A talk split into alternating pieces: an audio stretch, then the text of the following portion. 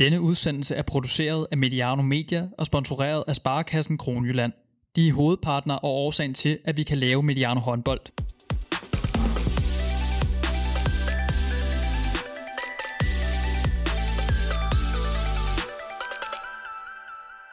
Den 8. september 1972 blev håndboldverdenen ændret for altid. Det skete i Olympiahalle i München, hvor Jugoslavien nedlagde mastodonten Rumænien og spillede sig i den første OL-finale i historien. Manden bag denne revolution var træneren Vlado Stensel. Den bedste træner i historien. I Tyskland, der kalder de ham bare for magikeren. Det er en af håndboldens helt store genier, som revolutionerede sporten. Jeg hedder Thomas Ladegaard, og jeg er ny vært på Mediano Håndbold. En podcast, der bringes i samarbejde med Sparkassen Kronjylland. Og her i den her podcast skal vi kigge på de store linjer i håndbolden. Og ingen linjer er vel større end Vlado Stensel. Og til at fortælle om den her magiker, der har vi i dag i, i studiet besøg af en person, som jeg ikke vil tøve med at kalde genial og magisk. Og det er dig, Leif Mikkelsen. Velkommen til. Tak skal du have. Øh, mange af vores øh, lyttere vil uden tvivl vide, hvem Leif Mikkelsen er. Men for yngre lyttere kan vi sige, at du suverænt er den længst siddende landstræner for de danske herrer. Først i perioden 1976 til 1987. Og jeg skal lige tilføje her, at du var 28 år, da du blev landstræner. Det var faktisk øh, før Vlado Stensel blev landstræner, så der har du slået ham i hvert fald. Øh, og dernæst var, havde du også en periode fra i 99 og til 2000. Øh, du var træner for de danske herrer ved VM i 1978, VM i 1982 og for de berømte bolsjedrenge i 1984. Du har i den grad også været med til at flytte dansk håndbold. Nu er du direktør i Team Copenhagen og har med talentarbejde at gøre. Men i dag skal vi tale om magikeren Vlado Stensel. Og hvis jeg lige sådan starter sådan helt op i toppen, Leif, hvad har Vlado Stensel betydet for håndbolden? Jamen, Vlado har med sin anarkistiske tænkning, så har han øh, ændret måden at spille på, således at det ikke kun handlede om store bøffer og brutalt håndbold. Og så har han øh, givet det, det taktiske nogle dimensioner, som selvom det ligger først i 70'erne, så er der stadig folk, der ikke fatter det. Mm. Ja, vi, man kan sige, vi, vi er tilbage i tiden, men, men tænker du, at, øh, at, at, at selvom det ligger tilbage i 70'erne, hvad, hvad kan man lære af Vlado Stensli i dag? Jamen, man kan lære, at det er en god idé, når man skal forholde sig til, hvordan spillet bliver spillet, så skal man lade være med at tage noget for givet. Og man skal også gå helt til roden af, hvad er det egentlig, problemerne, som man måtte opleve, består af. Og findes der andre løsninger? Og der skal man lade være med at lade sig begrænse af sin, sin øh, rationelle tænkning. Der skal man også være kreativ og fantasifuld. Mm-hmm. Det er måske det, det magiske kommer ind i billedet. Ja, så kan man sige, da Vlado er træner for jugoslaverne, det er først i 70'erne, der er håndbolden og stor del af idrætten domineret af de kommunistiske lande. Mm. Og øh, der sky, skyede man ingen midler. Og udover at man øh, havde nogle kæmpe, super veltrænede øh, klodser, så havde man også sørget for, at de spiste noget, der lå ud over almindelige vitaminer. Så det var, det var med en kynisme uden lige, at man skulle demonstrere, at et politisk system kunne dominere idrætten. Og da jugoslaverne, som de selv brugte udtrykket med at sige, jamen vi er jo, vi er jo Østlandenes hønsetyve. Mm. Så der er ingen grund til, at vi prøver at spise os lige så store som for eksempel russere og rumænere. Findes der ikke en anden vej? Og der havde man så heldigvis et geni, som Vlado Stensen, som øh, tænkte, i stedet for at jeg skal løbe og slås med 120 kilo russer om at få bolden, så kan jeg lige så godt angribe spillets kommunikation nemlig afleveringerne. Så det er, og det er meget nemmere, og det passer meget bedre til vores folkesjæl at stjæle bolden. Så det, det dyrkede han op, og, og gik jo egentlig fra det princip, som var grundlæggende for den måde, man dækkede op på i håndbold, nemlig mand, mandsopdækningsprincip, mand mod mand. Så gik han på at sige, jamen det, der er interessant, det er koordinationslinjerne, nemlig afleveringsbanerne, der er interessante. Og derfor så skal vi og målene bliver som regel scoret i, i den position, hvor bolden er. Så derfor så er det vigtigt at lægge tryk på der, hvor bolden er. Så derfor så begyndte han at perfektionere zoneprincippet. Vi kan måske lige øh, biografisk sige, at han jo som spiller, han er født i Zagreb, så han er kroat, ja. øhm, er lige blevet 85 år, øhm, og han har faktisk spillet én landskamp for Jugoslavien, har jeg slået op. Som målmand. Øh, som målmand, lige ja, præcis. Det og det kan vi lige komme tilbage til, fordi øh, der er jo flere af hans målmænd, der senere blev landet, der også blev landstræner. Mm. Øhm, men han bliver så træner i en meget, meget ung alder. Allerede som 28-årig har han, øh, bliver han træner i Zagreb og kommer i det, vi nu kalder Champions League-finalen i 1965 allerede. Ja. Og så bliver han så landstræner som 33-årig for Jugoslavien. Hvor, hvor var jugoslavisk håndbold på det her tidspunkt? Jamen, det var sådan i en, en, en, en vorden. Det var ikke noget særligt endnu. Men der var ingen tvivl om, at efter 2. verdenskrig og jerntæppe, så tror jeg, at jugoslaverne, de, de, de elskede ikke Moskva. Og det var en måde at udtrykke folkesjælen på, at, at, at, at de lavede en form for protest, og dermed ville angribe tingene på en anden måde. Og specielt, og har jeg oplevet det med mit kendskab, jeg har været en del i Jugoslavien, at, at kroaterne var dem, der stod hårdest på. Så jeg, jeg han, øh, han er en person, som øh, ikke er bange for at gå egne veje. Og han er en person, der ikke er bange for at risikere. Hvornår hørte du egentlig om ham første gang? Jamen, det gjorde jeg egentlig i forbindelse med OL i 72. Ja. Og sad jo og stugte, hvad jeg kunne se, nå at se på, på tv. Og tog så senere ned i sommeren 73, tog jeg på den jugoslaviske trænerskole. Og der var vi, der var vi en 7 danskere. Mm. Og vi så det jugoslaviske landshold træne. Vi så, da dem lavede de forskellige træningsøvelser, de lavede primært omkring deres forsvarsspil. Og jeg oplevede mange af mine danske kolleger, de sagde, Nå, jamen, så tager vi da bare hjem og kopierer de øvelser, vi har set her. Og jeg havde det sådan, jamen det, det, det kan jo enhver øh, tos gøre. Men det ændrer jo ikke på spillet. Så jeg, jeg har sådan altid haft det her med at sige, jamen hvorfor? Hvorfor gør jeg det? Så jeg tog kontakt til den daværende manager for det jugoslaviske landshold, som var manager i rigtig mange år, Ivan Snøj, og sagde til ham, kan jeg ikke få lov at snakke med nogle af de her folk? Og det resulterede i, at jeg i min, min efterårsferie i, i 73 var nede hos en jugoslavisk træner. Og det var en kæmpe oplevelse. Jeg blev klædt fuldstændig af. Han, øh, han spurgte mig den første aften, kan du fortælle mig, hvad der karakteriserer dansk håndbold? Og jeg fortalte så det, som jeg altid havde hørt. Og det var, at det var det fantasifulde og det kreative. Og da jeg havde sagt det, så sagde han, åh, oh, den bliver svær for mig, den her. Så vi stopper for i dag. Øh, det er jeg nødt til at forholde mig til. Så næste dag, så spurgte han mig, kan du forklare mig, hvad det kreative går ud på? Og han blev sådan ved med at spørge ind og spørge ind og spørge ind. Og aldrig lå så mærke med, at jeg havde givet ham svaret. Og jo mere han spurgte mig, jo mere blev jeg klar over, det er varm luft, jeg sidder heller ud her. Så, så på et tidspunkt halede han sådan en gammel rejsegramfon frem. Sådan en med, med, med, med arm og en, og en gammel nål. Så lagde han en plade på, og det var med fire jazzviolinister. Jeg kan huske, det var Stoff Smith, Grappelli, Svend Asmussen, og så kan jeg ikke huske den sidste. Og så spillede de jo de her fine melodistykker først. Så kom de og begyndte at improvisere, så siger han, er det improvisation det her? Ja, okay. Skal vi ikke stoppe for i aften? Så næste dag, så begyndte han med at spørge mig, de der musikere, vi hørte i går, tror du, de øver skalaer? Ja, det er helt sikkert.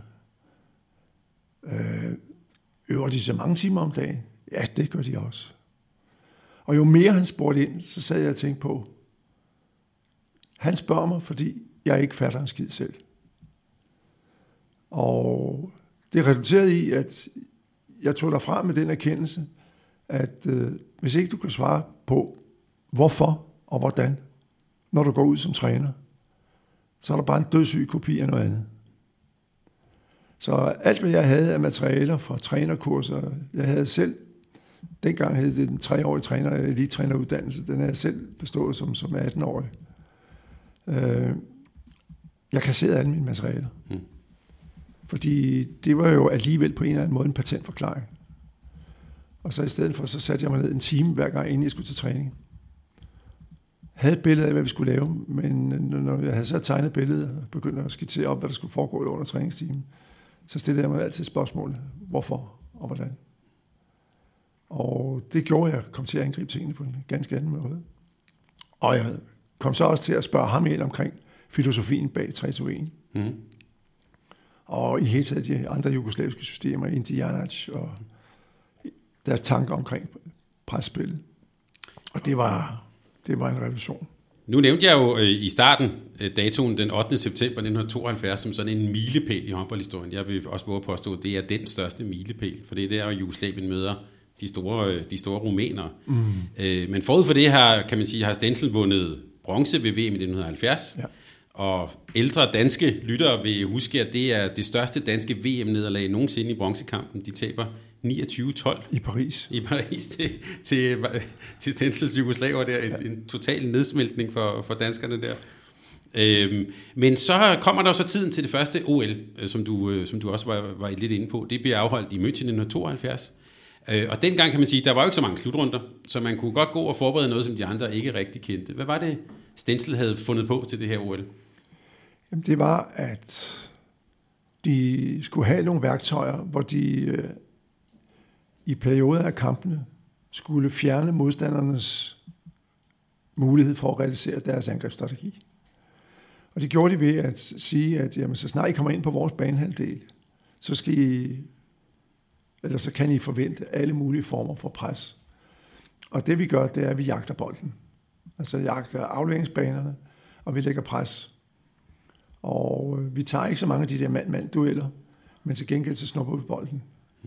Og det de også formåede, det var, at de bevægelser, de havde til at gøre det sådan, så de hang sammen, de var i stand til sådan, øh, at gøre noget af det, de selv gjorde angrebsmæssigt, nemlig at variere rytme. Så det ikke bare var sådan, så man kunne forudse, hvor, hvor, hvornår de var hvor. Så de havde sådan nogle, nogle, nogle relativt rolige basisbevægelser, og så havde de nogle eksplosioner.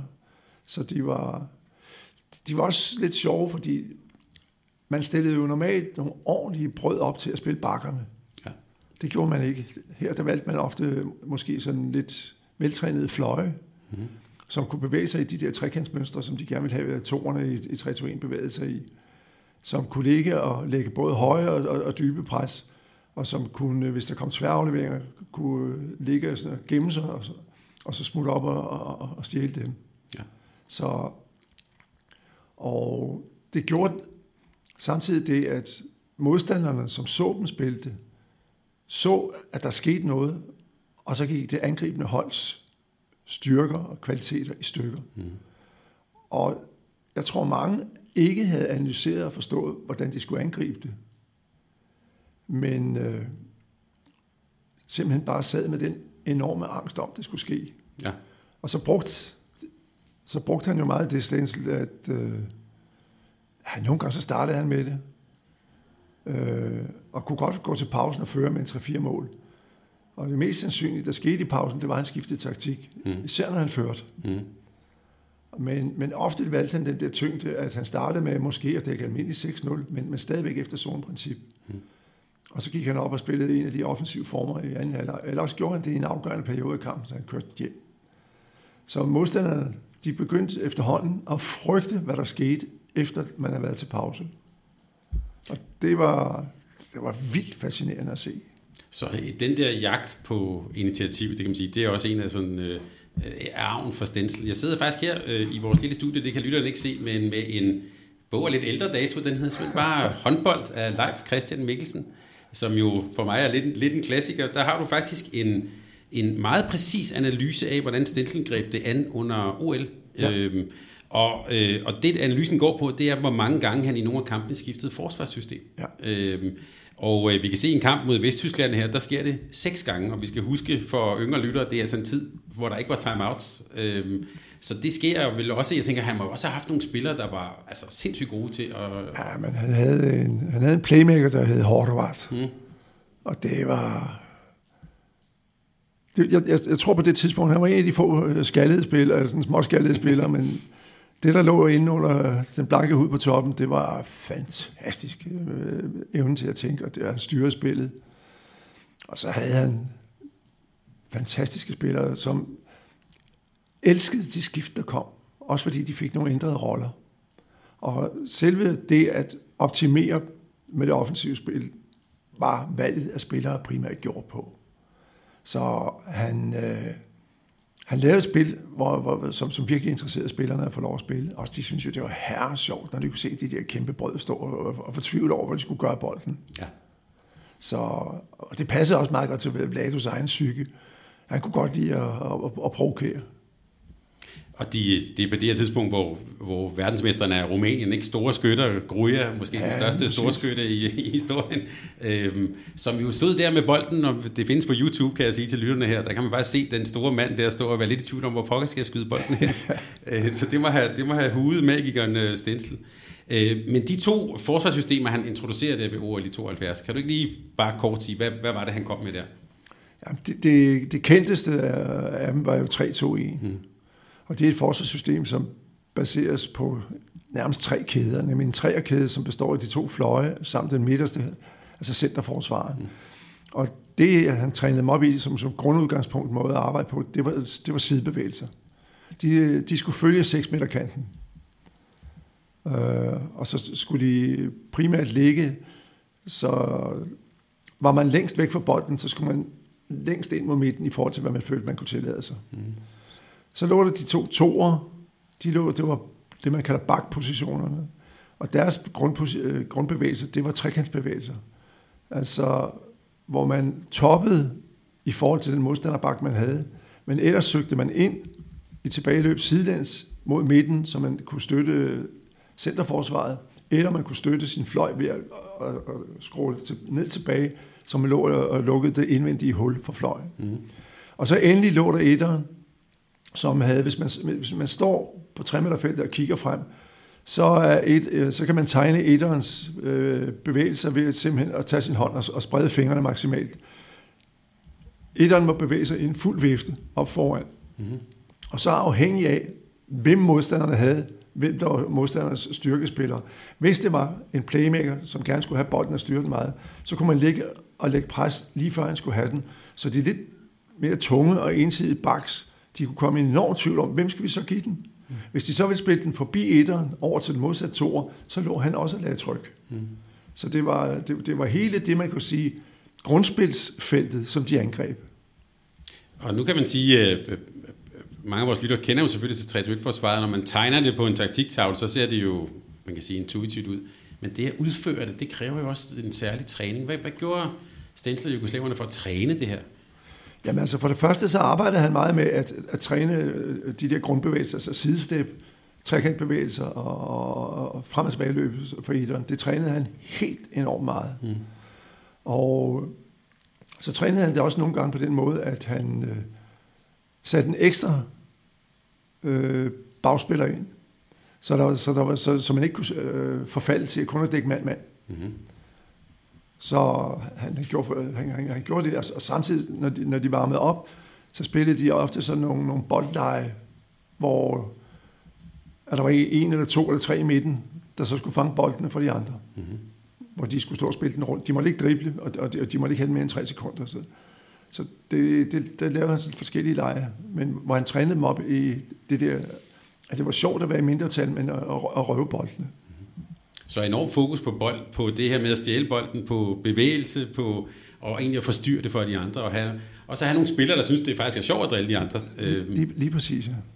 Og så havde han også den, den, den anden, det, det som du også i din bog her kalder indianers. Er det det samme som det, vi kalder nu som 5-1, når vi sidder og ser fjernsyn? Nej, det er, det er, det er nærmest, det nærmest vi kan komme til noget, det vi kender fra hjemlige betegnelser. Det er 5 plus 1, ja. hvor etteren er fuldstændig frigjort. Mm.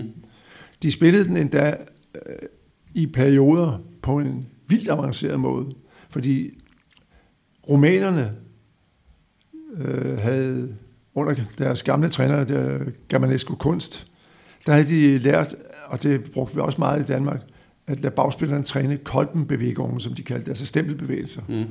Så man lå hele tiden, når man modtog bolden, så var man i bevægelse mod mål. Der gjorde han så det med etterens stensel, at han lagde etteren ud imellem dem. Etteren måtte selv vælge, og han skulle ikke gøre noget bestemt. Han kunne skifte, som det passede ham. Og etterens bevægelse blev så også stempelbevægelser. Så han lå, så han var nem at tage fejl af. Mm. Men det er selvfølgelig så enormt frægt og enormt overskudsagtigt at ofre en mand, som egentlig ikke dækker nogen, mm.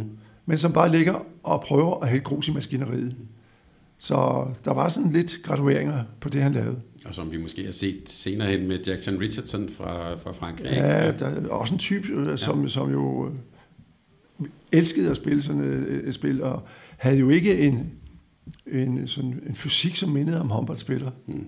Men til gengæld er der, er der ikke mange, der ikke har beundret ham. Nej, nej, så, ja, så der var nogen, der måske næsten tog, tog Stensels inspiration et, et skridt videre, det, eller i hvert fald ja. perfektionerede det lidt. Ja. Øh, nu har vi hørt om Indianas og om 3-2-1 og sådan noget, øh, og de slår så Rumænien i semifinalen. Der skifter han til, til 3-2-1, da kampen skal afgøres. Ja. Øh, og det afgør også kampen, den ja. periode vinder de. Øh, så det, der kan man sige, der var han, havde han også mod til at, at, at, at gå op og, og, og sætte det her i spil for at vinde kampen. Jo, også fordi han vidste, at modstanderne frygtede det. Ja. Det var nærmest sådan en, en åh nej reaktion, der kom. Men så spiller de så finale mod Tjekoslovakiet, verdensmesterne fra 67. Ja. Hvad gør han så der? Jamen, der, han sætter sig jo ned, og så tænker han, hvordan slår jeg dem, og, og, og hvordan tænker min modstander? Og der øh, er han helt klar over, at hans modstander ved, at det kommer på et tidspunkt. Og jeg har set de andre hold gå i panik. Det kommer vi ikke til at gøre. Vi er forberedt, når han begynder at komme med sin 3-2-1 eller sin Indianas. Han kan bare komme ind.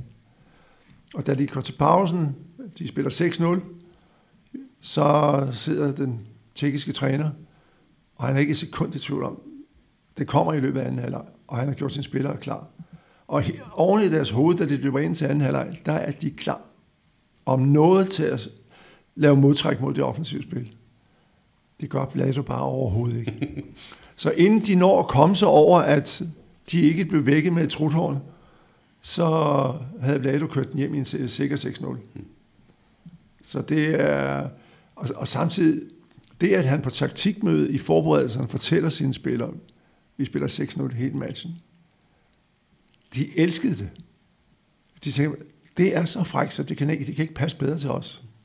Hvordan, hvordan tænkte han det her med, altså havde han sådan en gameplan inden, eller er det, var han også sådan lidt, nu talte du om inspiration og, og det her med sådan at kunne improvisere undervejs. Var han, hvordan tænkte han, var, havde han sådan en plan i lommen, der sagde, nu gør vi det i 27. minut, gør vi sådan, eller hvordan, hvordan tænkte han? Han, øh, han var ikke låst. Mm. Han, øh, han havde selvfølgelig et, øh, nogle idéer, men igen, det nytter jo ikke noget, at man har nogle idéer, som låser en hvis modstanderen gør noget, man ikke har forventet, så skal man kunne indstille sig på det. Og, det var hans, det var hans øh, helt klare filosofi, at man skulle kunne gribe det an. Men samtidig så kunne man også godt være fristet af at gøre noget, som var så frækt, som det var død og på, som man gjorde i finalen der. Ja. Så, og det er jo også derfor, man ikke kan karakterisere ham på anden måde end at være genial. Ja. Ja, galt genial måske, ja. Men, øh, men når han også har nogle spillere, der faktisk tror på, at det er det rigtige, altså det er vel også jo, en del af altså han havde jo fantastiske spillere. Øh, vi havde efter VM i 82, der havde vi et, øh, sammen med, med, med Norge og Sverige, der lavede vi et landstrænersymposium ude i Brøndbyhallen, hvor vi havde inviteret den daværende jugoslaviske landstræner op, som mm. spillede venstrefløj på, på mm. OL 72-holdet, Branislav Pokrajac. Ja. Og øh, han havde noget af det samme med sig, men han var blevet, fordi han også havde taget sig en fin universitetsuddannelse, så var han blevet en lille smule for sådan, øh, vi ved, hvordan vi gør. Mm. Så jeg kan huske en af de detaljer på, på landstrænersymposiet, som vi spiller gerne vil lære af ham, fordi vi har set, at i, i den nye venstrefløj, Isakovic, mm. han kunne det, og russeren Kasakevich kunne det. Det var at lave de her skruebolde. Ja. Hvor til på Klajac, han sagde, det vil jeg slet ikke give mig af med. Det er en defekt for spillet. Mm. Så, så der var, var, var autoriteten allerede kommet ind, og i, helt i, i modstrid mod, mod Stensels ånd. Mm. Fordi, jeg ved ikke, om det var, fordi han var serber. Det er måske også en pointe, at øh, der faktisk er flere af Stensels øh, spillere fra 72, der senere hen blev dygtige trænere og også landstræner. Ja. Du nævner øh, Pogreitz, der er venstrefløjen. Ja. Men der var faktisk også hans to målmænd. Øh, nu var han jo selv målmand, så øh, Ja. både Sivkovic og Aslanagic var også, øh, kom også senere hen ind som landstræner. Ja. Hvad, hvad, hvad er årsagen til det? Det synes jeg, det er ret sjovt. Det er sjældent, man ser det med målmænd faktisk. Nu bliver de målmændstrænere. Ja, det er rigtigt. Øhm. Ja, men øh, han var det jo selv, og jeg, jeg, jeg, jeg, tror egentlig, at, at når man valgte det, så var det for det første, fordi de havde en god spilforståelse, men, men også fordi, at man, man så måske, at målmændene kunne stå inde bagved og se. Ja, ja.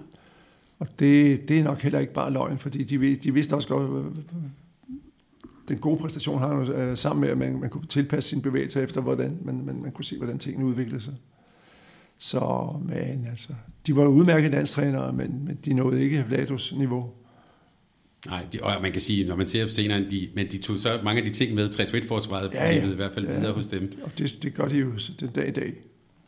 Efter OL i 72, så er Stensøl jo det helt store dyr i åbenbaringen. Han er ham, som alle vil tale med, og, og sådan. Og, så, øhm, og det foregår i München, og der har han åbenbart kontakt med nogle tyskere, for han flytter jo så til, til, ja, til det daværende Vesttyskland, Ja. øh, og bliver også landstræner dernede. Ja. Hvordan så vesttysk håndbold ud på det tidspunkt? Jamen, det, det, det så egentlig meget spændende ud, fordi der var, der var en, en masse meget, meget fine spillere. Også med et, øh, et potentiale, som, som ikke var fuldt forløst. Der var en ø- lidt yngre spiller, vensterbak, der hed Joachim Dækkerarm, Ja. som var helt fantastisk. Ja. Så havde de en af verdens bedste forsvarsspillere i Heiner Brandt, mm. som også var kaptajn. Som øh, nogen måske vil kende som senere tysk landstræner med det store præcis, ja. overskæg. Ja. Og, og de havde altså på, på, på alle pladser havde de overdået mandskab, men, men der var ingen tvivl om, at den der sådan meget grundige måde at være tysk på, den, den, den havde godt af at få Vlado Stensel indendør. Ja, ja. Og hans første opgave, øh, han øh, bliver landstræner, og han har en stor opgave, han skal kvalificere holdet til OL i Montreal i 76. Ja. Og der har det jo madet sig sådan, at, han, at den, de skal kvalificere imod, det er simpelthen DDR. Ja. Så det bliver det helt store koldkrigsdrama der. Øh, Jeg ved ikke, så, har du set nogle af de kampe? Nej, Men der laver Stensel jo en, øh, en, en de skal spille i München i øvrigt i samme Olympiahalle. Det får han så betrukket med sådan et filtunderlag. Øhm, og, og får Adidas til at producere nogle særlige sko, som kun de vesttyske spillere har til den kamp. øhm, så, så helt ned i den. Øh, og, og jeg kan så sige, at østtyskerne laver så, øh, de, de, de laver så nogle, nogle, nogle samme finter, og Stensel tager sin egen kok med, for han er bange for at blive forgiftet over i det der. Og, sådan noget. og det ender så i sidste øjeblik med, at øh, det, øh, Stensels vesttyske målmand tager et straffekast i sidste sekund og sender Vesttyskland til, til OL. Øh, Okay. Så et, et, et kæmpe drama. Øh, der bliver han nummer 4 Ja. ja. øh, ved, i, i Montreal. Ja. Øh, men arbejder med de her unge spillere, og hvad, tog han noget af det her med, sådan forsvarsmæssigt med til Vesttyskland også? Øh, Ja, altså man kan sige, at han øh, knap så frægt, men, men stadigvæk måske med en, med en større seriøsitet. mm. Altså på spillerne, altså... øh, Spillere som Heiner Brandt var jo helt genial øh, som centerforsvarer. Og havde i højere grad end, end, end, end, end, end, end uh, Horvath havde på, på Jugoslavien, altså en kaptajns evne. Mm. Så jeg tror også, det er vigtigt at forstå, det, det har noget med folke, øh, folkenaturen at gøre. Mm. Jugoslaver er en type mennesker, er, er opdraget efter en anden kultur.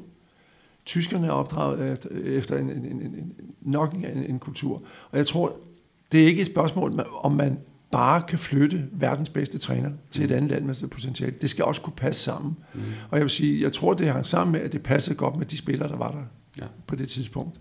Der var andre steder, hvor det aldrig var gået at, ry- at, at rykke, rykke Vlado hen.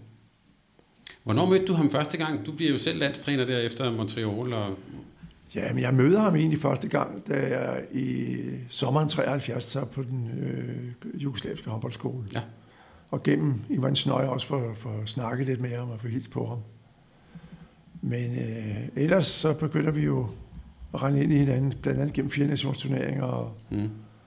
og øh, Hvad var han for en person? Altså var han sådan en imødekommende, eller han var jo det her lidt gale geni der? Hvordan? Ja, men det er meget sjovt, fordi inden vi spiller VM i 78 i Danmark, der, der havde jeg også ansvar for det danske øh, herre-ulandshold ved, det første herre-VM nogensinde i 1977 i Sverige. Ja.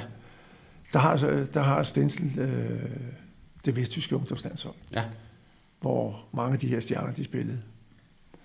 Og øh, der skal vi spille åbningskamp mod rumænerne. Mm. Og øh, rumænerne var stor favorit til at vinde det der. Og samtidig så havde de, som rumænerne jo ofte havde i gamle dage, sådan en, en morder i forsvaret, som var beregnet til at tage et rødt kort og så smadre modstanderens bedste. Og ham havde vi sådan frygtet lidt, og vi havde sådan, vores bedste kort var nok den, den, den unge vensterbak, vi havde, der hed Morten Stig. Mm. Og ham ville vi meget nødig have, have kvæst. Så, t- så talte vi lidt om, hvad søren stiller vi op med ham derinde. Så havde vi en bagspiller fra, fra Yderen, der hed Bo Blåbjerg. Så sagde han, lad mig, lad mig spille lidt på stregen, og så skal I bare spille den ind til mig. Og det øh, skete efter en 10-12 minutter. Og da den blev spillet ind til Bo, der så det ud, som om han var udsat for en mellemsvær trafikuheld. og han havde så aftalt med holdkammeraterne om, at de skulle fare hen og pege på den her rumæner. Så det røg med et rødt kort. så ham slap vi af med. Og det var, det var Nedef, Ja. som var rumænsk landstræner. Han røg hen og var ved at trække øh, min overtrækstrøje af. Han var fuldstændig rasende. Op på tredje række, der sad der en kroat og mor sig højlydt. Og vi endte med at slå rumænerne med et mål. Og øh, i og med, at, at jeg havde også hils på Stensel lige inden kampen, og han absolut ikke brød sig ret meget om rumænere, Mm. så kom Stensel ned og gav mig et kæmpe krammer lige for, for øjnene af Nedef. Nedef, han var rødglødende af raseri. Mm. Så, så vi havde sådan lidt, hvor, hvor, hvor, hvor Stensel oplevede, at jeg, at jeg var sådan lidt af en, en lærling. Ja. Ja. Også fordi øh, vi, vi, vi, talte vældig, vi talte vældig godt sammen. Så, så der var også den der, kan man sige, både faglige og personlige sådan anerkendelse der. Det var han ikke kaj med. Man kan også sige, nu nævnte du også det her øh, med, med de jugoslaviske håndboldskoler. Det er jo også, synes jeg, en interessant ting, det der med, at de var jo meget generøse med at dele ud af deres viden og deres træningsmetoder og sådan. Absolut. absolut. Øh, ja, så, og det har jo også gjort, svenskerne var også dernede. Og, Ja. øh, Jamen altså, det, det var et fantastisk, altså, det, jeg mener, de varede fem dage, det var, det var guld at være dernede. Og ved det her VM så i 78 på hjemmebane for dig i Danmark, øh, det bliver jo en stor succes for Stensen. Øh, der bliver han jo kronet som, kom, som konge ude i, ude i Brøndbyhallen. Ja. Hvad, hvad gjorde han ved det her vesttyske hold? Hvad, hvad, hvad så du? Du spillede jo den anden halvdel i turneringen, ja. skal vi lige huske. Jamen, jeg vil sige, han, øh, han satte meget fart i, i, i deres spil. Altså, han, en af de ting, som jeg også øh, var, lidt inde på tidligere, det var evnen til at, at skifte tempo. Mm. Og det, det gjorde han enormt meget ud af. Og lykkedes selv med deres tyskernes øh, højre bak, Kurt Klysbis, Ja. at få ham til at eksplodere. Og når sådan 110 kilo eksploderede, det, det var ikke så tosset, når han samtidig lå og havde dækkerarm i den modsatte side. Mm.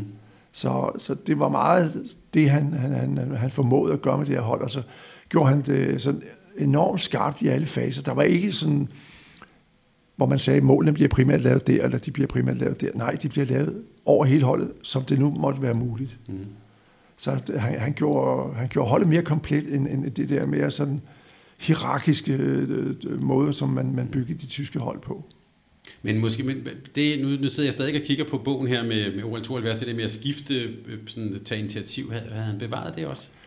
Knap så meget, men, men, men, men, men for- også fordi det var ikke i samme grad en, øh, en perfektionering af de, af de nye forsvarssystemer, som lå i Tyskland, fordi de var, i forhold til de, de, de gamle basissystemer, var de jo hammerne gode i forvejen. Og, og, og det, ville jo, det ville jo ikke være Stensels måde at tænke på, hvis han gjorde det for bare at gøre det. Mm. Han, han gjorde det for at, at skabe holdet så stærkt som overhovedet muligt. Ja. Så derfor, så, så, også som jeg var inde på omkring det med kultur, han tog også den tyske kulturs kvaliteter til sig. Mm. Og så er der jo den... Altså med at ja. nævne ting, altså, altså ikke helt flabet, eller fri for at flabet. I finalen, der, der vælger han at tage tredje målmand ind og afgøre kampen. Ja. Han har ikke stået hele turneringen. Mm. det, det, det er ikke så tosset. Klassisk Denzel. Det kan også siges, at øh, jeg ved om du kender den lille historie om Jimmy Valke, øh, en, en, en lille venstrefløj, øh, som hele turneringen bare har siddet og kigget op på Stensel ude på bænken, og overhovedet ikke har været inde. Da det så er anden halvleg, der er han inde i, og hold nu fast, 193 sekunder. Der, på det tidspunkt, der scorer han tre mål, så, ja. så tyskerne går fra 14-16 til, eller fra 14-12 til 16-12 afgør finalen. Ja. Og så hiver han klassisk Stensel, men der så hiver han ham ud igen, ikke? så ja. spiller han ikke mere. Ja. Øhm, så, så, han var også, altså, på den måde tog han også nogle chancer. Ja, men helt sikkert. Men jeg ved, du lavede jo lidt det samme også ved, ved samme VM, ikke? Du havde også en tredje målmand med, som kun skulle stå en kamp, ikke? Øh, i Herning. Ja, fortæl lige den historie. Hvorfor? Hvor... Jamen, øh, jeg savnede lidt niveau på min målmænd, og så, og så var det en alt, alt, alt, afgørende kamp, vi skulle spille i Herning. Mm. Og det blev det sådan i timerne op til, der blev det endnu mere afgørende, fordi polakkerne, de havde, nej, hvem var det? Det var, jo, det var polakkerne, de, ja, ja. de havde lige pludselig fået, fået lidt rigelig medvind. Ja. Så, så vi skulle vinde, jeg tror, vi skulle vinde med seks år Sverige for at komme i finalen. Ja. Og svenskerne, de havde en indstilling, det var, det var før man havde kendelsen om passiv spil. Mm øh, så markant, som man har i dag. Så de holdt på den, så vores sejr ikke kunne blive så stor. Men jeg, jeg følte, at, at vores målmænd havde ligget en lille smule dødt, så derfor havde jeg jo målmand fra, fra UVM, Jørgen, øh, Jørgen Hersprung, som ja. stod for den lille klub SK63 ude på Amager, som øh, også gik ind og leverede en fremragende præstation. Mm. Jeg tænker bare, det er vel i hvert fald også i den stensel tradition i hvert fald at tænke det. Jo, og så samtidig, øh, så kan man sige, at være tredje målmand og skal ind i en altafgørende VM-kamp, kan jo godt være øh, en problematik og for, en, for en ydmyg dansker er ikke så nemt at løfte. Men med Jørgen var, Jørgen var lidt af en råd, så, så det, det passede han fint til. Men øh, Stensel bliver verdensmester i Brøndbyhallen. De ja. slår øh, mægtige Sovjetunionen på det her tidspunkt. Ja. Og nu skal jeg jo ikke sidde her og være irriterende op til juletid live, men øh, det var jo meget tæt på, at Danmark stod i den VM-finale. Det er fuldstændig rigtigt, ja. Det, det var jo det, det ene mål mod Sverige. Så kan vi lave lidt kontrafaktisk historie. Hvad var der sket, hvis I havde stået der mod, mod Stensel og tyskerne?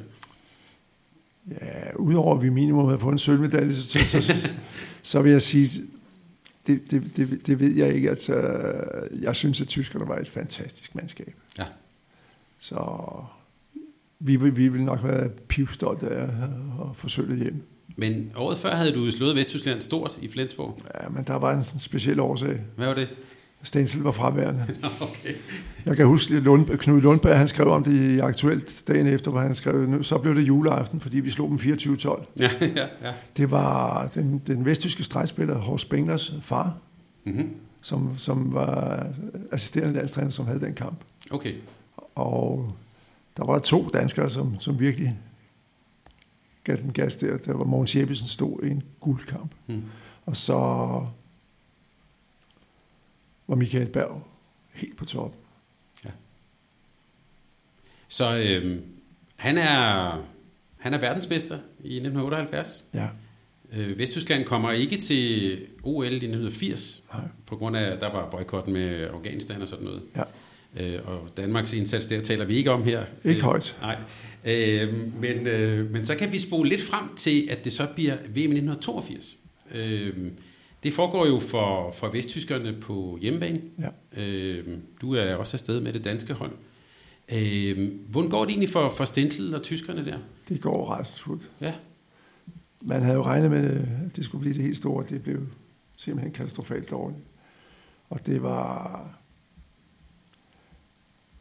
Lado kombineret med den måde, man dyrker helte på i Tyskland, er en skidt kombination. Ja, ja.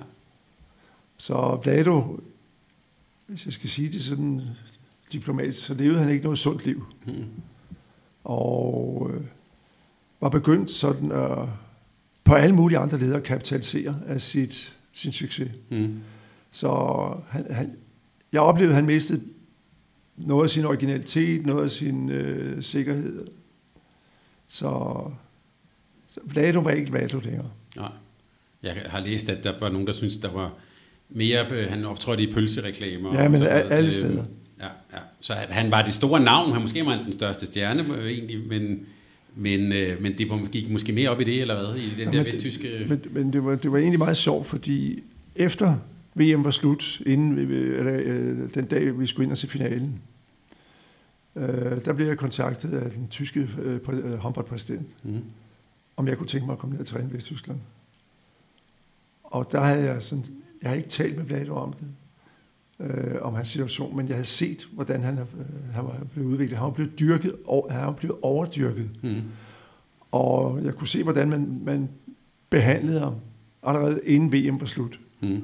Så jeg sagde, det, det er ikke et, en, en rolle, jeg nogensinde kunne tænke mig at påtage mig. Mm.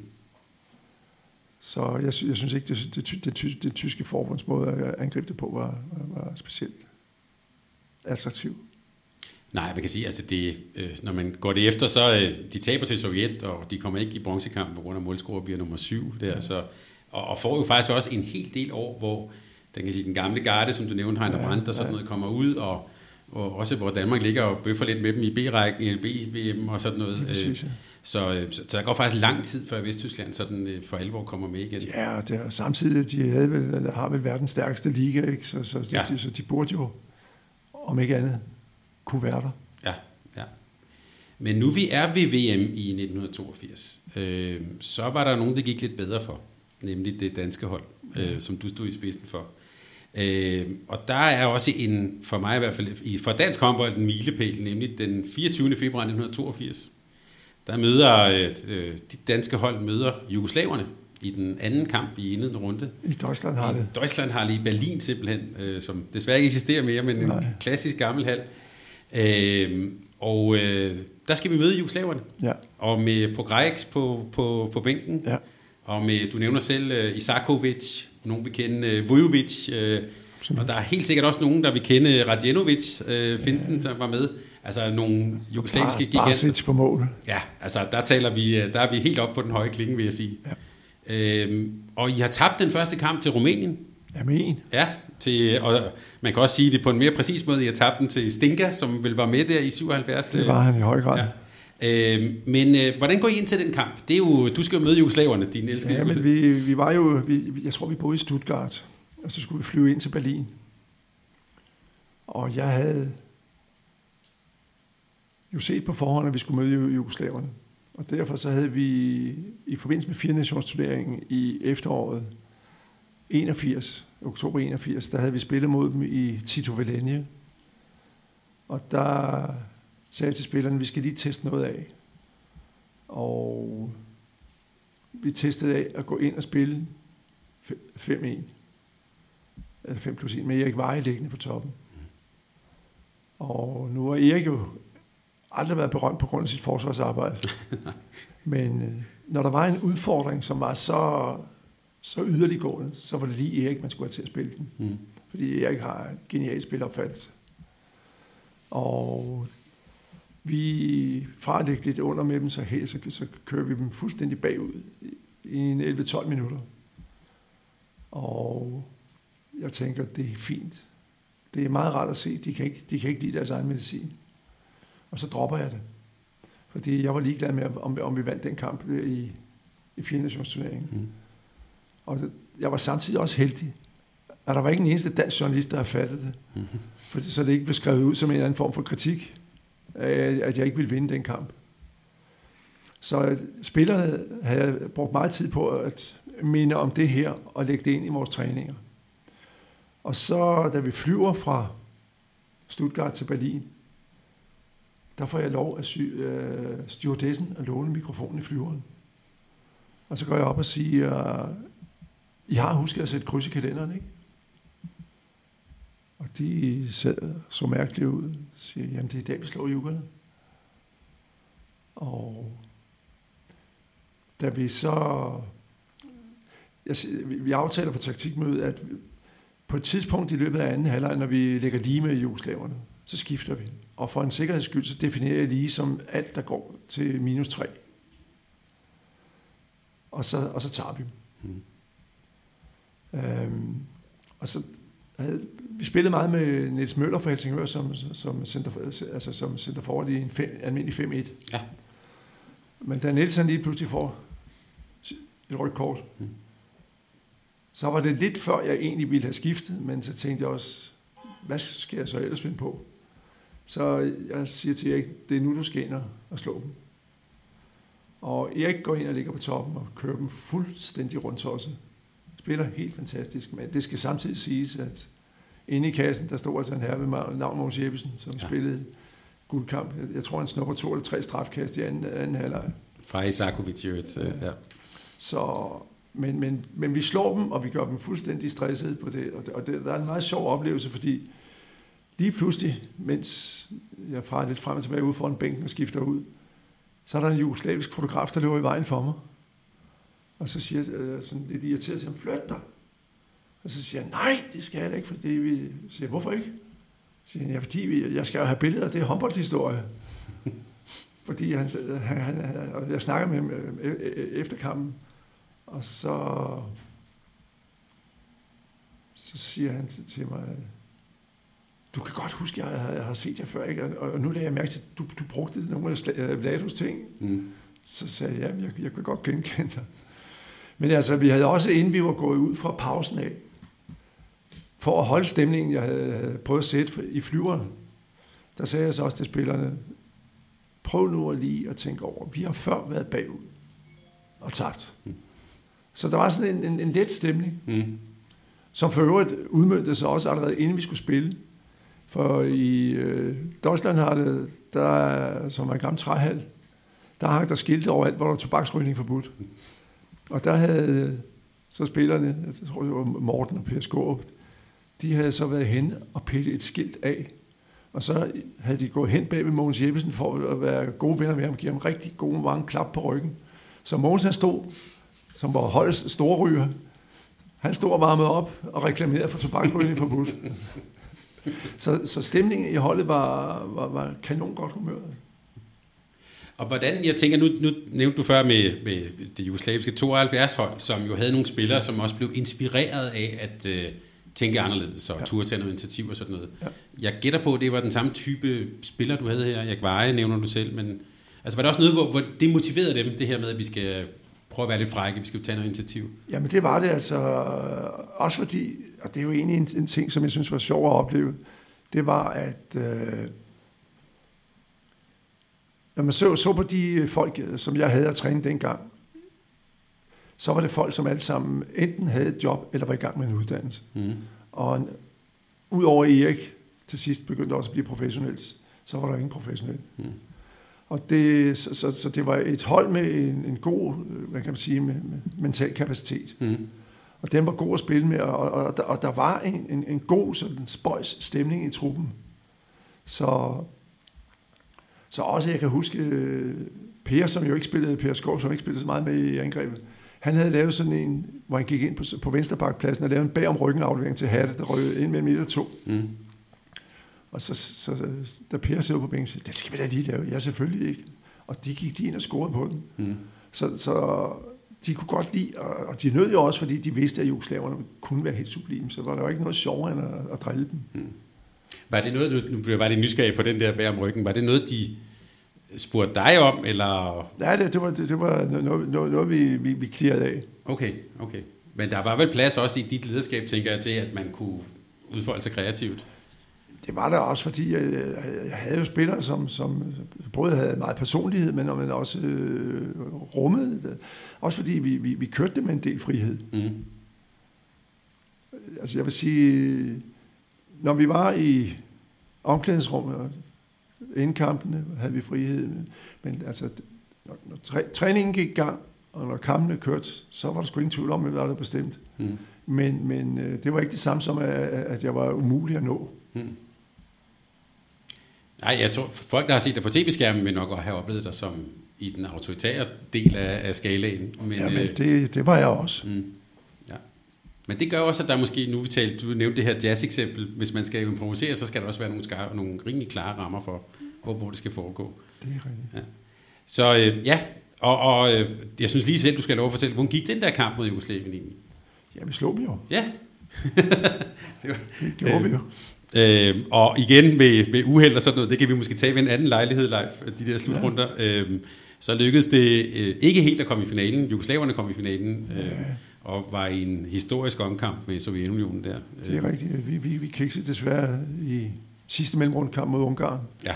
hvor vi brændte strafkast. Lige, lige før tid havde vi scoret på det, hvor vi går i finalen. Ja, der var øh, i den grad tale om små marginaler der. Øh, I hele slutrunden i øvrigt. Det var der, ja. Og, og, og ikke bare brændte vi straf, men blev snydt for et mål også. Mm. I første halvleg, hvor, hvor der var en tilskuer, der fløjtede. Ja. Og så, så hvor dommerne løb ud til dommerbordet, og så, og så rejste dommerbordet sig op og pegede på den ene dommer og sagde, du fløjtede. Mm. Passer ikke en glyd. så det, men jeg tænker, øh, den kan vi tage ved en senere lejlighed. Ja. Det bliver, der er også øh, gode ting der.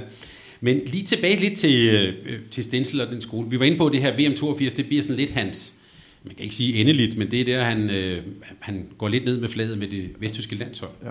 Og, og sådan, øh, man kan sige, biografisk, så var han efter det, har han faktisk været træner i 15 tyske klubber af forskellige størrelse. Øh, og meget ofte sådan lidt et år her og to år der øh, og sådan noget. Hvordan blev han sådan, hvad skal vi sige, senere karriere? Jamen det var vel nærmest desværre karakteriseret som en form for derut. Ja, ja. Han fik ikke den, den afslutning, som han fortjente. Og jeg blev simpelthen så glad, det ligger en 3-4 år tilbage, hvor jeg en, en, jeg tror det er en lørdag aften, bliver ringet op fra Kroatien. Mm. Og det er Marit Breivik, der ringer. Fordi der havde det internationale håndboldforbund valgt at kåre den bedste træner for et herrelandshold nogensinde, og den bedste træner for et kvindelandshold nogensinde. Og der var meget blevet kåret. Mm. Og meget ringede til mig, fordi øh, de første 3-4 år meget var landstræner, hvor jeg mentor for hende. Og så sagde hun, der er ført en, der vil tale med dig. Og det var Vlado. Mm. Han havde nemlig stået talt med mig om, om, om, hun, om hun vidste, om jeg levede stadigvæk. Mm. Og hvordan jeg havde det. Og så fortalte han, ja, men vi var jo gode venner. Så jeg fik sludder med Vlado og blev inviteret ned til Kroatien. Men jeg er ikke sikker på, at jeg kan tåle så meget uh, Slivovic. Jeg læste faktisk det, at han, øh, han har lige fejret sin 85-års fødselsdag, hvor han øh, inviterede 72-holdet fra Jugoslaverne, og også det tyske hold fra 78 faktisk. Ja. Og øh, er åbenbart stadig meget glad for at grille pølser, så det, det hænger i hvert fald ved. Han lever i bedste velgående faktisk, har fire børn. Øh. Ja, men og det under jeg ham, ja. Men hvordan, øh, nu kan man sige, at han, han, han har så trænet i mange, mange år faktisk i, ja. Øh, i, i, i tyske klubber. Og når man er på de kanter, så bliver han stadig, der hedder han stadig bare magikeren Stensel. Ja. Så det, det, det kan man sige, det hænger lidt ved. Ja. Men hvordan ser du hans, det er måske lidt for meget at sige et eftermæle, men hvordan, hvordan lever hans indflydelse videre i dag? Hvor, hvor, hvor ser du det henne, hvis du... Hvis Jamen, du... altså... Jeg oplever, både når jeg ser kampe stadigvæk, også danske ligakampe, men også når jeg taler med spillere og trænere, så kan det til min store fordring stadigvæk opleves, at folk siger, jamen, vi forstår ikke, hvordan man skal spille det der 3-2-1. Mm. Eller vi forstår ikke at spille mod det der presspil. Og jeg vil sige, jeg synes også, jeg kan opleve det indimellem med både vores suveræne herrelandshold, men også med, med kvinderne. Møder dine modstandere, der ligefrem offensivt, det er ikke lige frem livretten. Nej, nej. Og det... Jeg tror, det har noget med en vis form for anarkistisk tilgang til træneruddannelse at gøre. Mm. Og der, der er forskellige veje. Hvis jeg skal angive nogle veje, jamen så, er det, så er det jo bare set ud fra mit personlige synspunkt, og det er jo ikke ens betydende med, at det er mere rigtigt end andres. Så jeg synes, at hvis vi kigger på dansk håndbold, så det vores herrer har leveret her de sidste åringer, det er helt fantastisk. Mm. Og når jeg ser på det, så synes jeg, at vi har en helt exceptionelt god landstræner. Mm. Men er der noget stensel i ham, hvis vi skal lægge ham på briksen her i Mediano håndbold? Der er nok øh, mere en, en, en, en tysk præget kultivering. Mm. Men, øh, men samtidig med en stor, stor forståelse for spillersituationen, som jo han kan tage med sig med sin enorme karriere selv. Ja. Så, men, men med en mandskabsbehandling, som er helt i top. Ja. Nu kan man sige, at dengang hvor Stensel, øh, hvis vi nu tænker helt tilbage til 72, der var jo ikke så mange slutrunder. Der Nej. var knap så meget video og streaming og Champions League og sådan noget, så man kunne jo godt gå og gemme lidt på sådan nogle taktiske initiativer. Øh, hvordan, hvordan ser du håndbold nu? Altså, er, har der, øh, jeg, jeg sagde, jeg har i indledning, det her var den største revolution i håndbolden. Mm. Øh, er det, tror du, det er muligt nu at, at, at, at, at tænke så nyskabende og anderledes, som det ser ud, øh, som håndboldlandskabet ser ud nu? Altså, jeg vil, jeg vil øh, svigte mig selv ved at sige nej. Mm. Selvfølgelig er det det. Ja. Fordi der er jo ikke nogen måder at angribe det på, som ikke har sine begrænsninger. Mm. Det er det, der ligger uden for de begrænsninger, man skal løse. Mm. Og det skal være muligt til hver tid. Men der er jo mange, øh, der er jo lavet sådan nogle analyser af nogle af de herreslutrunderne, hvor man, der er nogen, der har sat sig ned og sat streger, hver gang de kører en eller anden bestemt Ja, åbning. ja, Øh, og mange hold, kan man sige, arbejder vel ud fra en eller anden form for 6-0-tankegang. Øh, eller hvad? Ja, så man kan sige, da svenskerne var allermest dominerende i, Ja. ja. i 10-12 år, ja, der, dækkede de, på- der dækkede de på en måde, de dækkede 6-0 med stødende træer. Ja. Og det smittede af sådan også i den periode, hvor Ulf Schäfer var dansk landstræner. Mm. Men øh, jeg tror for eksempel, at det kunne være en mulighed for nogle af de nye nationer, Mm. At hvis de er heldige at få gode trænere til sig, at der kunne være nogle muligheder for, at man ikke i den grad læner sig tilbage, men, men at, at, når, at du siger, at der ligger meget 6 tradition i det, det synes jeg er lidt af, af, af, af en ærgelse, en falit. Mm. Fordi øh, i dag så ligger mange af holdene, og det, hvor det er svært at se, om de spiller efter et mandsopdækningsprincip eller et zone, øh, zoneprincip. Og hvor jeg, når jeg skal føle mig allermest sådan henført til hånd, øh, håndboldkampe, så skal, der, så skal der være det, det, at det er bolden, man spiller om, og det er ikke at de store flæsketure, fordi det er, det synes jeg generelt er kedeligt. Mm. Man kan også måske sige, at, at øh, når vi har set nogle af de nordafrikanske nationer have succes, Ja.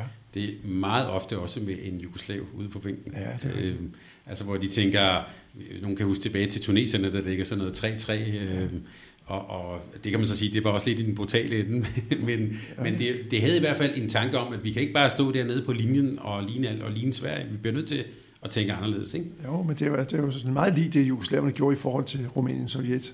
Ja. At det nytter ikke noget at være stor og stærk bare, for det, det gider vi ikke.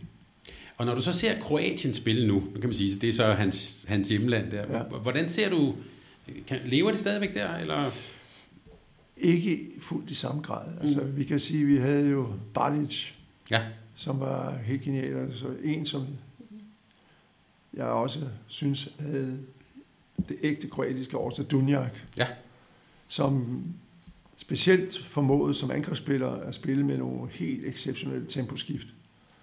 Og som dermed koblet med avanceret teknik kunne lave ting, som man nogle gange så opfattede man det dårligt, når man så det på skærmen, før den lå i rosen. Mm. Og det... Jeg tror, der har været for meget sådan tumult omkring det kroatiske, og helt på Balkan. Mm. Jeg tror, det har kostet en, en, en, en, en del. Fordi vi ser jo ikke Kroatien som nogen stor nation i dag. Og det er, det, det er jo lidt en skam, men selvfølgelig, de er, de, er, de er også færre mennesker, end vi er her i Danmark. Ja, ja. Og utroligt så er det gode, de er til alt muligt med bold. Jamen det er det altså. Men man kan jo heller ikke gå gennem selv den mindste landsby dernede, uden der hænger basketkur, der står håndboldmål og fodboldmål. Ja, jeg kan sige, i min lille families sommerferie, vi gik bare hen og pegede, prøv at se den skolegård, der er altså håndboldmål alle steder. Ja. Øh, selv i sådan nogle ferieparadiser der. Så, Ja, ja. så det, er en, det er en kultur, der lever. Det, det er godt. Ja. Heldigvis. Øh, hvis du skulle give sådan, øh, ud fra hvad vi har talt om her med Stensler, hvis du skulle give et godt råd til, hvis man nu sidder derude og er øh, ungdomstræner, øh, øh, elitetræner osv., øh, hvad kan man så tage med sig fra Stensler? Hvad, hvad, hvad vil du gerne have, at folk de sådan lærte af det? Hvad kan man, hvordan kan man lade sig inspirere af ham? At man øh, som ung træner, lad være med at tro på, at alt kun kan gøres på en måde. Mm. Og at man er åben for, at man ikke ved alt. Man er åben for, at det er en god idé at stille spørgsmålene, hvorfor enten til sig selv, eller til nogen, som man fornemmer, er åbne for at spørge åbent til tingene. Mm. Det, det med sådan nogle enrådige autoriteter, der er kloge og ved alt, det, det holder ikke en meter. Men du nævnte øh, tidligere, at du var jo 18 år, da du gennemførte et elitetrænerkursus i sin tid. Ja. Hvad, hvad var det for en øh, ung mand? Jeg tænker, det må have... Der skal også lidt selvsikkerhed, eller lidt... Øh, Jamen, jeg, jeg var jo i den situation, at jeg var startet med at tage første del inden for rammerne af Københavns håndboldforbund. Og så, da jeg så tilmeldte mig til tredje år, som dengang foregik på Vejle så i skole, mm. så fik jeg jo at vide, at jeg var ikke gammel nok. Mm. Men øh, så sagde jeg, at det kan jeg jo ikke tillade jer nu, når jeg kom gennem de to første. Så skulle vi slutte af med sådan en, en opgave, altså, hvor vi skulle have sådan et praktisk, eller et teoretisk forløb, og så gennemføre en praktisk træning. Og noget af det skulle være med afsæt i, som om vi var en form for landstræner, hvordan vi ville tilrettelægge en, en, en, noget omkring en træningslejr. Mm. Og der var sådan to ledere på kurset, to trænere, to jyske trænere, som skulle være mine øh, sensorer på, på min. Og de ville, de ville ikke godtage det. De, sådan gør man ikke, sagde de. Så de ville dumpe mig og så så jeg heldigvis, at det danske landshold, de lå i træningslejr nede med en af mine store idoler, med den daværende landstræner Hans Jensen. Mm. Og så, jeg var lige blevet student samtidig, og så sagde jeg, hvis, hvis man er meget, meget uenig i en eksamination til en studentereksamen, så kan man, så kan man anmode om at få rektor til at, at komme. Og så jeg sagde jeg, kan, jeg ikke få, kan Hans ikke få lov at, at være censor på en reeksamination? Og da jeg så havde været igennem det, så sagde Hans, det ser dødspændende ud. Så følte de to tidligere sensorer knap nok, at de kunne dumpe mig. Mm.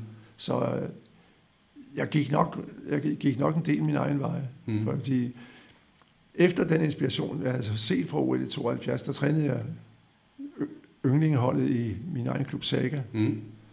Og det år, der blev vi dansk mester, uden at sætte et eneste point til. Og først så spillede vi om det københavnske mesterskab, hvor vi spillede mod FIF, som havde en super skytte, der hed Lars Bok. Mm. Og vi skulle med den afgørende halv i kamp i Frederiksbergen og vandt 22-7. Vi spillede offensivt. Vi kunne styre Lars. Ikke fordi vi havde nogen, der var nær så stærke, men vi kunne hindre, at han fik bolden, eller han kunne få lov til at drible med den. Mm. Så, og vandt også DM uden problemer. Og det var, det var i, i, i kraft af, at vi, vi gjorde tingene på, på, på, på en anden måde. Så, så var jeg også heldig, at havde nogle havde altså meget geniale spillere. Altså, det, det, det, desværre afdøde Thomas Patsy var vores mm. store stjerne. Ja, som jo ikke kunne kaste med begge hænder, kan vi sige til dem, der ikke kan huske ham. Det kunne han nemlig. Øh, så du, så, men men det, du har været ung på det tidspunkt. Du turer og gøre noget, som de andre ikke turer. Og du fik succes med det. Jamen, jeg oplevede også, at... Øh, da jeg var på trænerskolen i, i, i 73, der oplevede jeg for første gang, at jeg, jeg, jeg, jeg, mødte folk, som, som, som jeg havde lyst til at, at, at, udvikle håndbold sammen med. Mm. Og var for mig en kæmpe inspiration. Det var en virkelig fascinerende historie. Øhm, og øh, om en af sådan, øh, vi startede med at kalde ham både for en magiker, vi har også kaldt ham genial, Lars Stenzel. Jeg var også så, øh, så fræk og kalde dig for genial, da vi startede. øhm, og jeg kan også love lytterne her, at hvis vi kan overtale dig, så tror jeg, der er andre ting, vi også gerne vil tale med dig om på et, på et senere tidspunkt. Så hvis du har lyst til det, vil vi gerne. Øh, så kunne det i hvert fald være fint, hvis du havde lyst til at komme forbi. Det finder vi nok ud af. Det lyder godt. Øh, men det her, det var, øh, kan man sige, den første i en række, af, en række podcast fra Miniano håndbold, hvor vi øh, prøver at øh, trække de helt store linjer op i håndbolden. Og for mig er der er historien om magikeren Stencil, det er i hvert fald en af de helt store linjer, så øh, det kommer vi til at, for, at fortsætte. Tak fordi du var med, Leif. Selv tak.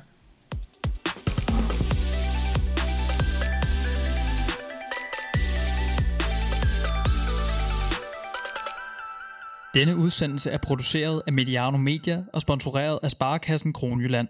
De er hovedpartner og årsagen til, at vi kan lave Mediano håndbold.